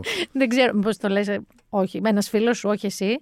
Εγώ, εγώ, εγώ έχω περάσει πολύ άσχημα στις διακοπές. Μα δεν σε έχουν μάθει πια ότι είσαι bookworm. Ναι, αλλά συνεχίζουν να με κοροϊδεύουν και δεν δίνω και καμία σημασία. Ε, αυτό το παιχνίδι παίζουμε κάθε καλοκαίρι. Ναι, εντάξει. αλλά εγώ φώναξα αυτούς να μου πουν τίποτα. Όχι, εσένα φώναξα να μου πεις. Άρα κάπου, κάπου Οκ. αποδίδει όλο αυτό. Ευχαριστώ πάρα πολύ, Γιώργο μου. Να είσαι καλά. Ε, θα σε φέρνω λίγο συχνά, ειδικά όταν υπάρχει μια αφορμή και γιατί, παιδιά, θέλω να ξέρετε ότι κάθε φορά που πάω στο Γιώργο και του λέω να σου πω ρε, εσύ κάτι γι' αυτό και αυτό. Ε, μου λέει 17 τίτλους. δηλαδή, ώρες-ώρες απορώ πώς προλαβαίνεις να δουλέψεις Ε, και να ζήσεις και λίγο. Εντάξει, ναι. Τα- όλα γίνονται. Άμα υπάρχει καλή διάθεση. Νομίζω μάλλον, δεν έτσι. μπαίνει συχνά στο κινητό. Δεν μπαίνω, συνέχεια- μπαίνω είμαι συνέχεια στο κινητό γιατί και τα βιβλία με απόσπαση πια τα διαβάζω και υπάρχει τρομερή δυσκολία. Εντάξει. Αυτό είναι μια άλλη κουβέντα. Είναι μια άλλη κουβέντα που πρέπει να την κάνουμε αυτή. Δηλαδή να βρούμε για το καλοκαίρι να τους προτείνουμε εύκολης ανάγνωσης, αλλά υψηλής, όπως είπαμε, λογοτεχνικής αξίας. Αυτό θα είναι το Α, task πολύ σου ωραία για αυτά, το ναι. καλοκαίρι. Οκ, να το είναι δέχομαι. είτε μικρά είτε ευανάγνωστα. Αλλά α, πες μου και κάτι που ενθουσιάστηκα, γιατί είσαι ο ειδικός. Ε, θα βγει καινούριο ανέκδοτο βιβλίο του Καζαντζάκη; Ναι, ναι, ναι. Από Διόπτρα. Η Διόπτρα πήρε Διόπτρα, τα δικαιώματα. Ο ανήφορος λέγεται. Δεν το έχουμε διαβάσει. Κανένας μας. κανείς. Ναι. Μου φαίνεται πολύ συναρπαστικό αυτό το πράγμα. Ε, τρομερά και είναι λίγο απίστευτο. Είναι λίγο σαν χαμένο. Ναι, σαν χαμένο χειρόγραφο, ας πούμε, χειρόγραφο, που αυτό. Εμφανίστηκε ξαφνικά, αν και υπήρχε, ήταν δηλαδή. Το, Το γνωρίζαν, αλλά το δεν είχε γνωρίζανε εκδοθεί κάποιοι λίγοι, ποτέ. Δεν είχε εκδοθεί ποτέ. Και δεν μου λες έχουν δώσει και χο- χρονικά πότε μπορεί να γίνει αυτό; Ε, νομίζω ότι είμαστε στο κοντινό μέλλον να γίνει, αλλά δεν ξέρω εγώ προσωπικά συγκεκριμένη ημερομηνία. Μου φάνηκε υπέροχη η είδωση αυτή και μπράβο στη Διόπτρα που πήρε και τα, Πήρε τα όλα, θα δικαιώματα ξαναβγεί. και θα ξαναβγάλει βιβλία του με άλλη επιμέλεια φαντάζομαι γενικά. Και επίσης θα ξαναβγάλει και βιβλία γιατί είναι και σημαντικό να υπάρχει ο Καζαντζάκη, γιατί συνεχίζει να πωλείται και σε Έλληνες και σε ξένους και, και θέλω παντού. να είναι σου πω τρομερό. ότι πολλά βιβλία του είναι και εξαντλημένα γιατί κάποιοι εκδοτικοί οίκοι βγάλαν ένα χι αριθμό, εξαντλήθηκαν. Εγώ έχω μια φοβερή έκδοση, ούτε θυμάμαι του πότε, της ασκητικής στο σπίτι. Που Με- ήταν με, με ξυλό, με, με, ξε- σκληρό, με σκληρό, κόκκινο. κόκκινο, ναι, ναι, ναι, ναι, ναι, την ναι. ίδια έχουμε, εντάξει. Αυτή, αυτή την έκδοση. Την είμαι πολύ περήφανη για αυτή Κι γιατί εγώ. την, την, την, κοιτά- τη φυλάω σαν κόρη οφθαλμού. Και είναι και από τα αγαπημένα μου βιβλία η ασκητική του Καζαντζάκη και εμένα. Την αγαπάω πάρα πολύ. Οκ. Λοιπόν, ε, Εδώ ανανεώνουμε θα φαντάζομαι το είμαστε. ραντεβού. Ανανεώνουμε με το πιο ραντεβού. καλή ελπίζω αφορμή βέβαια, έτσι. Εντάξει, πάντως μας έδωσε δύο υπέροχα βιβλία. Θα τα δείτε και στο άρθρο του Lady Like που θα μπει το podcast, να τα θυμηθείτε να τα πάρετε επί τόπου. Ευχαριστώ. Χαιρετώ. Και αφού χαιρετήσαμε τον Γιώργο Ρομπόλα, λοιπόν, είναι σχετικό λίγο με, τη, με την περίοδο που περνάμε, τα βιβλία που μας πρότεινε, αλλά είναι πολύ ωραία βιβλία πραγματικά. Ε, το δεύτερο ειδικά του James, ε, το είχα και εγώ στα μπάρι και τώρα με έπεισε ακόμα πιο πολύ δηλαδή να, μπορώ να, να τα πάρω. Ε, εγώ θα σας πάω πριν αρχίσω να σας λέω τι να δείτε, μην ανησυχείτε, θα σας πω μόνο μία προτινόμενη σειρά σχετική, λίγο κάπως. Αλλά θέλω να σας πω ότι είδα τον Batman. Που όπως σήμερα μπορείτε και εσείς να τον βλέπετε, να κλείσετε τα εισιτήριά σας. Κάποιοι τον είδατε και χτες με το που βγήκε, δηλαδή Πέμπτη. Λοιπόν, γνώμες, γνώμες, γνώμες. Έχω διαβάσει διάφορες διαφορετικές απόψεις σε σχέση με τον Batman. Να σας πω τη δική μου εμπειρία. Μου άρεσε πάρα πολύ. Αυτή είναι η δική μου εμπειρία. Καταρχάς, πήγα με μαύρη διάθεση από μια ολόκληρη μέρα ειδησιογραφία για τον πόλεμο στην Ουκρανία. Φυσικά, ο Μπάτμαν από μόνος τους σαν ήρωα είναι σκοτεινός, είναι κατατρεχμένος, είναι ο Bruce Wayne που έχουν σκοτωθεί οι γονείς του. Δεν θέλω να μου τρομάζετε, δεν είναι spoiler αυτό, το ξέρουμε όλοι. Εντάξει, δεν είναι spoiler, ότι ο Bruce Wayne είναι ο Batman. Ε, έχουμε όμως ε, κάποια καινούργια δεδομένα. Έχουμε καινούριο σκηνοθέτη. Έχουμε ε, Robert Pattinson πρώτη φορά Batman. Με κοιτάει εδώ με ύφος. Bale, εσύ ψηφίζεις Bale; Καλύτερα. Ήταν τους καλούς, πολύ ο Bale. Ε, και έχουμε Gotham City και έχουμε την πρώτη ταινία που εικάζω θα είναι σειρά ταινιών με το Riddler, με το γρίφο. Αυτός είναι ο κακός της ιστορίας. Εμφανίζεται φυσικά και ο Πιγκουίνο, The Penguin, αλλά ε, να δούμε τώρα τι, τι παρατήρησα. Είναι πάρα πολύ σκοτεινή και οπτικά, αισθητικά. Δηλαδή είναι όλο ένα, μια συνεχής μαυρίλα, πολλά πλάνα, άπειρη βροχή, άπειρη. Δηλαδή πρέπει τα μαλλιά μου να φριζάρισαν μόνο από τη, που τα βλέπα αυτή τη βροχή. Άπειρη βροχή, άπειρη σκοτεινιά και αντάρα, πάρα πολλά πλάνα έτσι θολωμένα είτε από φακό κάμερας, είτε από νερά που τρέχανε πάνω σε τζάμια. Δηλαδή υπάρχει αυτό το πράγμα, δεν βλέπεις μία φωτεινή σκηνή, ούτε ένα λεπτό. Τρεις ώρες δεν βλέπεις μία σκηνή να φωτίσει κάπως η αίθουσα. Μιλάμε σκοτεινιά. Δεύτερον, ο Ρόμπερτ Πάτινσον είναι ένας πάρα, πάρα πολύ καλός Batman, θέλω να σου πω. Ε, ίσως λίγο πιο καταραμένος από προηγούμενους, λίγο πιο δαρμένος θα το πω. Δηλαδή η σκοτεινιά του δεν του έχει βγει τόσο σε εκδίκηση. Έχει αρχίσει και σπάει και αυτή η, η- το, που νιώθει για εκδίκηση. Έχει δεύτερες σκέψεις για αυτή την εκδίκηση, το vengeance. Ε, είναι όμορφος, έχει πάρα πολύ κακά μαλλιά σαν Bruce Wayne, πολύ όμως, είναι Playmobil, να το πω εδώ πέρα. Και εμένα θα σας πω τώρα και μια λεπτομέρεια, θα το δείτε, δεν είναι τίποτα από αυτά που σας λέω spoiler. Περιμένω κάπως με τη μάσκα αυτή του Batman, κάπως τα χίλια, κάπως έχει πολύ λεπτά χίλια σε κάποια πλάνα. Δεν μου αρέσει πάρα πολύ. Ήτανε και πολύ τετράγωνος αγώνι. Πάει μόνο μπλοκ λίγο με τη μάσκα. Θα μου πείτε τι πρόσεχες. Θα δείτε ότι εξαιτίας των πλάνων θα το προσέξετε κι εσείς. Θέλω να σταθώ αλλού όμως. Θέλω να σταθώ αλλού. Θέλω να σταθώ πάρα πάρα πολύ στη ζωή Κράβιτς. Την Catwoman. Ε, δεν έχω λόγια για αυτό το κορίτσι. Όσο σας έχω ζαλίσει με τη Zendaya από το Euphoria, πόσο ερωτευμένη νιώθω με αυτό το κορίτσι, την Girl Crush είναι, ε, δείτε τη Ζωή Κράβιτ σε αυτό το Batman, το The Batman, και θα το ξανασυζητήσουμε. Δηλαδή το κορίτσι είναι αλλού. Από την πρώτη σκηνή που εμφανίζεται μέχρι την τελευταία, θες με κάποιο τρόπο, ρε παιδί μου, ό,τι και να γίνεται στο πλάνο που βλέπεις, να υπάρχει κάπου πίσω και η Ζωή Κράβιτ. Θες πάρα πολύ. Γιάννη, άκουσέ με, πίστεψέ με. Καταρχάς πήγαινε και δέστο, μην ακοβλακείς ότι είστε αρνητικοί, γιατί είστε μπεϊλικοί, είστε το ένας.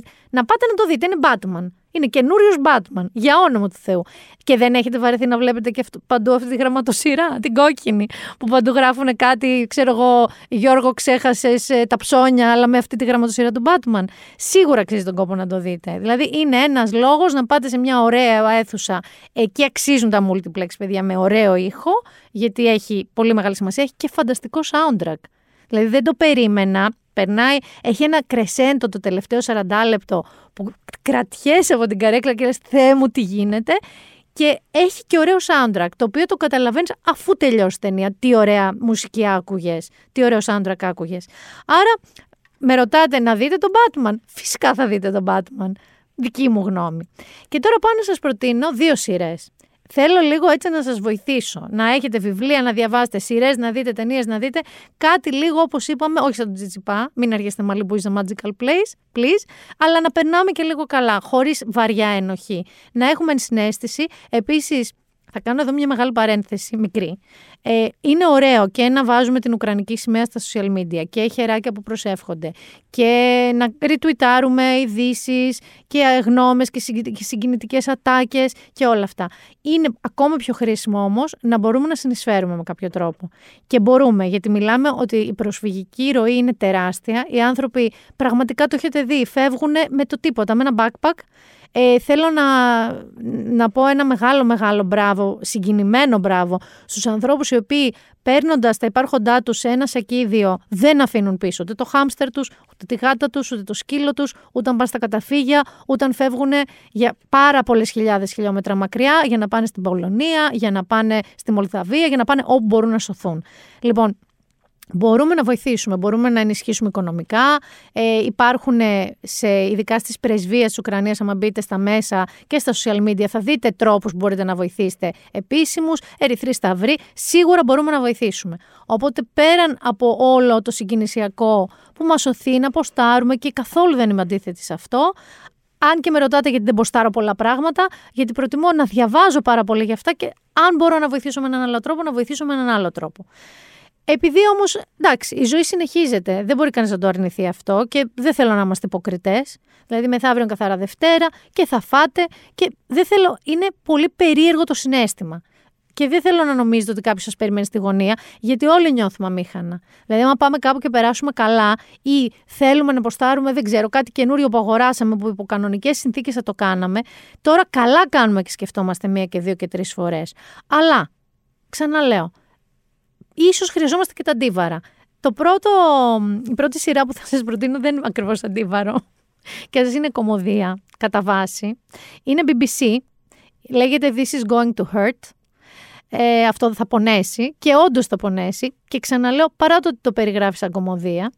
Ε, έχουμε έναν ε, νεαρό γιατρό, junior doctor, ο οποίος είναι στην πτέρυγα ε, τη γυναικολογική, είναι γυναικολόγος, ε, με τις γεννήσεις, έτσι.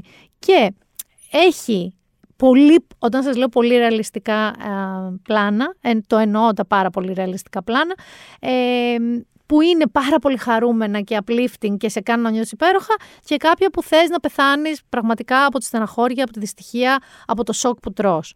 Ε, είναι μία πάρα πάρα πολύ ειλικρινής και το τονίζω το ειλικρινής γιατί θέλω να συνδυάσω ότι μιλάμε για γένες και ειλικρινής απεικόνηση. Θέλω να τα συνδυάσετε αυτά τα δύο, ειδικά ως αγόρια μ' ακούτε, θέλω να τα συνδυάσετε αυτά τα δύο και να το δείτε at your own risk που λέμε. Ε, και βέβαια το πώς αυτό το βιώνει μέσα, στην Αγγλία είναι το περίφημο NHS, το National Health System, και πώς ο ίδιος αρχίζει και επιβαρύνεται πια και στην προσωπική του ζωή. Ο Ben Whishaw, ο πρωταγωνιστής, αυτός που κάνει τον ε, Adam Kay, έτσι λέγεται, είναι αποκάλυψη. Είναι μαγικός. Δηλαδή το, παιδ- ο άνθρωπος αυτός είναι καταπληκτικός. Φυσικά και άρχισα να ψάχνω τι άλλο να μπορώ να δω από αυτόν. Καταπληκτικός. Άρα λέγεται This is going to hurt. Το βλέπετε με δική σας ευθύνη. Είναι κομμωδία, αλλά δεν είναι κομμωδία που έχετε συνηθίσει. Δεν είναι καθόλου αμερικάνικη κομμωδία. Είναι πάρα πολύ ρεαλιστική και όπως λένε και στην Αγγλία graphic. Και πάμε σε κάτι το οποίο είναι, δεν χρειάζεται κανένα ρίσκο για να το δείτε. Είναι τσιριμπίμ τσιριμπόμ. Είναι από τους δημιουργούς του Downton Abbey και είναι αυτού του υφάσματος. Λοιπόν, λέγεται The Gilded Age. Είναι η χρυσοπίκυλτη εποχή. Έχει ακριβώς η ίδια λογική, ίδιο συνέστημα, ίδια όλα. Ε, είναι στο HBO Max που σημαίνει ότι το βλέπετε στο Vodafone TV εσείς, εγώ εκεί το βλέπω. Ε, και παίζουν και πολύ γνωστές ηθοποιοί. Παίζει η πάρα πάρα πολύ αγαπημένη μου Carrie Coon. Παίζει η Cynthia Nixon, η γνωστή Miranda του And Just Like That και του Sex and the City. Ε, παίζει η Christine Baranski, μια συγκλονιστική ηθοποιό, τη λατρεύω, που τη βλέπαμε και στο The Good Wife και μετά στο The Good Fight, η ψηλή ξανθιά η κυρία. Να σας πω τώρα περί τίνος πρόκειται. Λοιπόν, καταρχάς, εδώ δεν είμαστε στη Βρετανία, είμαστε στη Νέα Υόρκη. Στη Νέα Υόρκη, λοιπόν, στην Αμερική γενικά, η- το Gilded Age αυτό ήταν μια εποχή που ήταν χοντρικά από το 1870-1865 μέχρι το 1900 και ήταν μια περίοδος ανάπτυξης. άνθησης. Εκεί λοιπόν ακριβώς βρισκόμαστε εμείς στη Νέα Υόρκη, όπου μία Υπάρχει ένα ε, γκρουπ παλαιών Νεοϊορκέζων που οι δικές τους οικογένειες έχουν έρθει από το 1600 ας πούμε, στη Νέα Υόρκη, που είναι τα old money που λέμε, τα παλιά λεφτά, τα παλιά τζάκια. Και έχουμε τώρα και μία καινούρια οικογένεια που σκάει στη Νέα Υόρκη, οι οποίοι δεν είναι από σκούφια, δεν είναι από πάπο προς πάπο, αλλά έχουν πάρα πάρα πάρα πολλά λεφτά, διότι ο σύζυγος είναι τότε η εποχή με τους σιδηροδρόμους και τις σιδηροδρομικές γραμμές, τους άπειρα λεφτά, πάει να πάρει τη Νέα Υόρκη by storm που λέμε και εκεί έχουμε αρχίσει να έχουμε κόντρες των οικογενειών, διότι τα παλιά τζάκια δεν θέλουν καθόλου τους νέους πλούσιους, το νέο πλούτο, και τα παιδιά τους όμως, που τότε ήταν μια σταλιάκη Νέα Υόρκη, που αρχίζουν και συναναστρέφονται και ερωτεύονται και ίντριγκες και ναι, όπως και στο Downton Abbey τα υπόγεια με τους υπηρέτες, άλλες ίντριγκες από εκεί, τα μυστικά που ξέρουν για τα αφεντικά τους, δράματα, χωρί, φοβερά ρούχα, φοβερά κοστούμια, καλή ηθοποιία, Εντάξει, δηλαδή, αν πούμε ότι είναι λίγο σαπουνοπερέ και λίγο τσιριμπίμ τσιριμπόμ, έχει ιστορικά στοιχεία. Δηλαδή, είναι ωραίο να βλέπεις τη Νέα Υόρκη τότε, από το 1870 μέχρι το 1900, τι μεγάλες αλλαγές γίνανε και είναι ωραίο να δεις και το, τη δομή της κοινωνίας και τις θεωρίες της κοινωνίας της εποχής εκείνης. Παρ' όλα αυτά έχει την ιντριγκά του, μην κοροϊδευόμαστε κορίτσια, έχει ωραίους πρωταγωνιστές, έχει ωραίους έρωτες, έχει όλα αυτά τα συστατικά που θα σας κάνουν να ξεχαστείτε. Vodafone TV θα το δείτε, Gilded Age, The Gilded Age. Τώρα έχει ξεκινήσει το 22, έχουν βγει 5-6 επεισόδια αν δεν κάνω λάθος, οπότε ε, συνεχίζεται, δηλαδή θα βγαίνουν και άλλα επεισόδια. Δεν ξέρω τι άλλο να κάνω για εσάς. Λίγο να νιώσουμε λίγο καλύτερα. Είπαμε δύο βιβλία, δύο σειρές. Μία ταινία, δεν ξέρω τι άλλο να σας πω πια. Θέλω λίγο να αγαπάτε τον εαυτό σας, να σταματήσετε να είστε τέτοια, τέτοιοι savages στα social media. Δηλαδή, δεν είναι ακριβώς η καλή στιγμή να ξεσπάτε τα νεύρα σας, το θυμό σας, την αγανάκτησή σας. Όλοι τα νιώθουμε αυτά. Μην την πέφτετε το ένα στον άλλον έτσι. Και μην γινόμαστε γραφικοί δηλαδή εκεί πέρα. Δεν υπάρχει λόγος. Άλλωστε, είπε ο Στέφανο Τσιπάς, Μαλιμπού is a magical place. Δηλαδή έτσι, να έχετε μέσα στο μυαλό σας ένα magical place κι εσείς και να αντέξετε μέχρι την επόμενη εβδομάδα, μέχρι την επόμενη Παρασκευή, που το Been There Done That θα είναι ξανά μαζί σας. Πραγματικά, το είπα και την προηγούμενη, αλλά εύχομαι, εύχομαι με το Μάνο Χωριανόπουλο να μας κάνει εκεί το 10 λεπτό, 15 λεπτό update του για το τι έχει συμβεί στο Ουκρανία-Ρωσία, στον πόλεμο αυτόν, ε, να μας πει ότι είχε λήξει και να μας πει τι email γενέστε από εκείνο το σημείο και μετά. Τα ίδια είπα και την προηγούμενη φορά, ούτε εγώ δεν με πιστεύω ακριβώς. Θα ήθελα όμως. Να σας προσέχετε, πολλά φιλιά, ραντεβού την επόμενη Παρασκευή.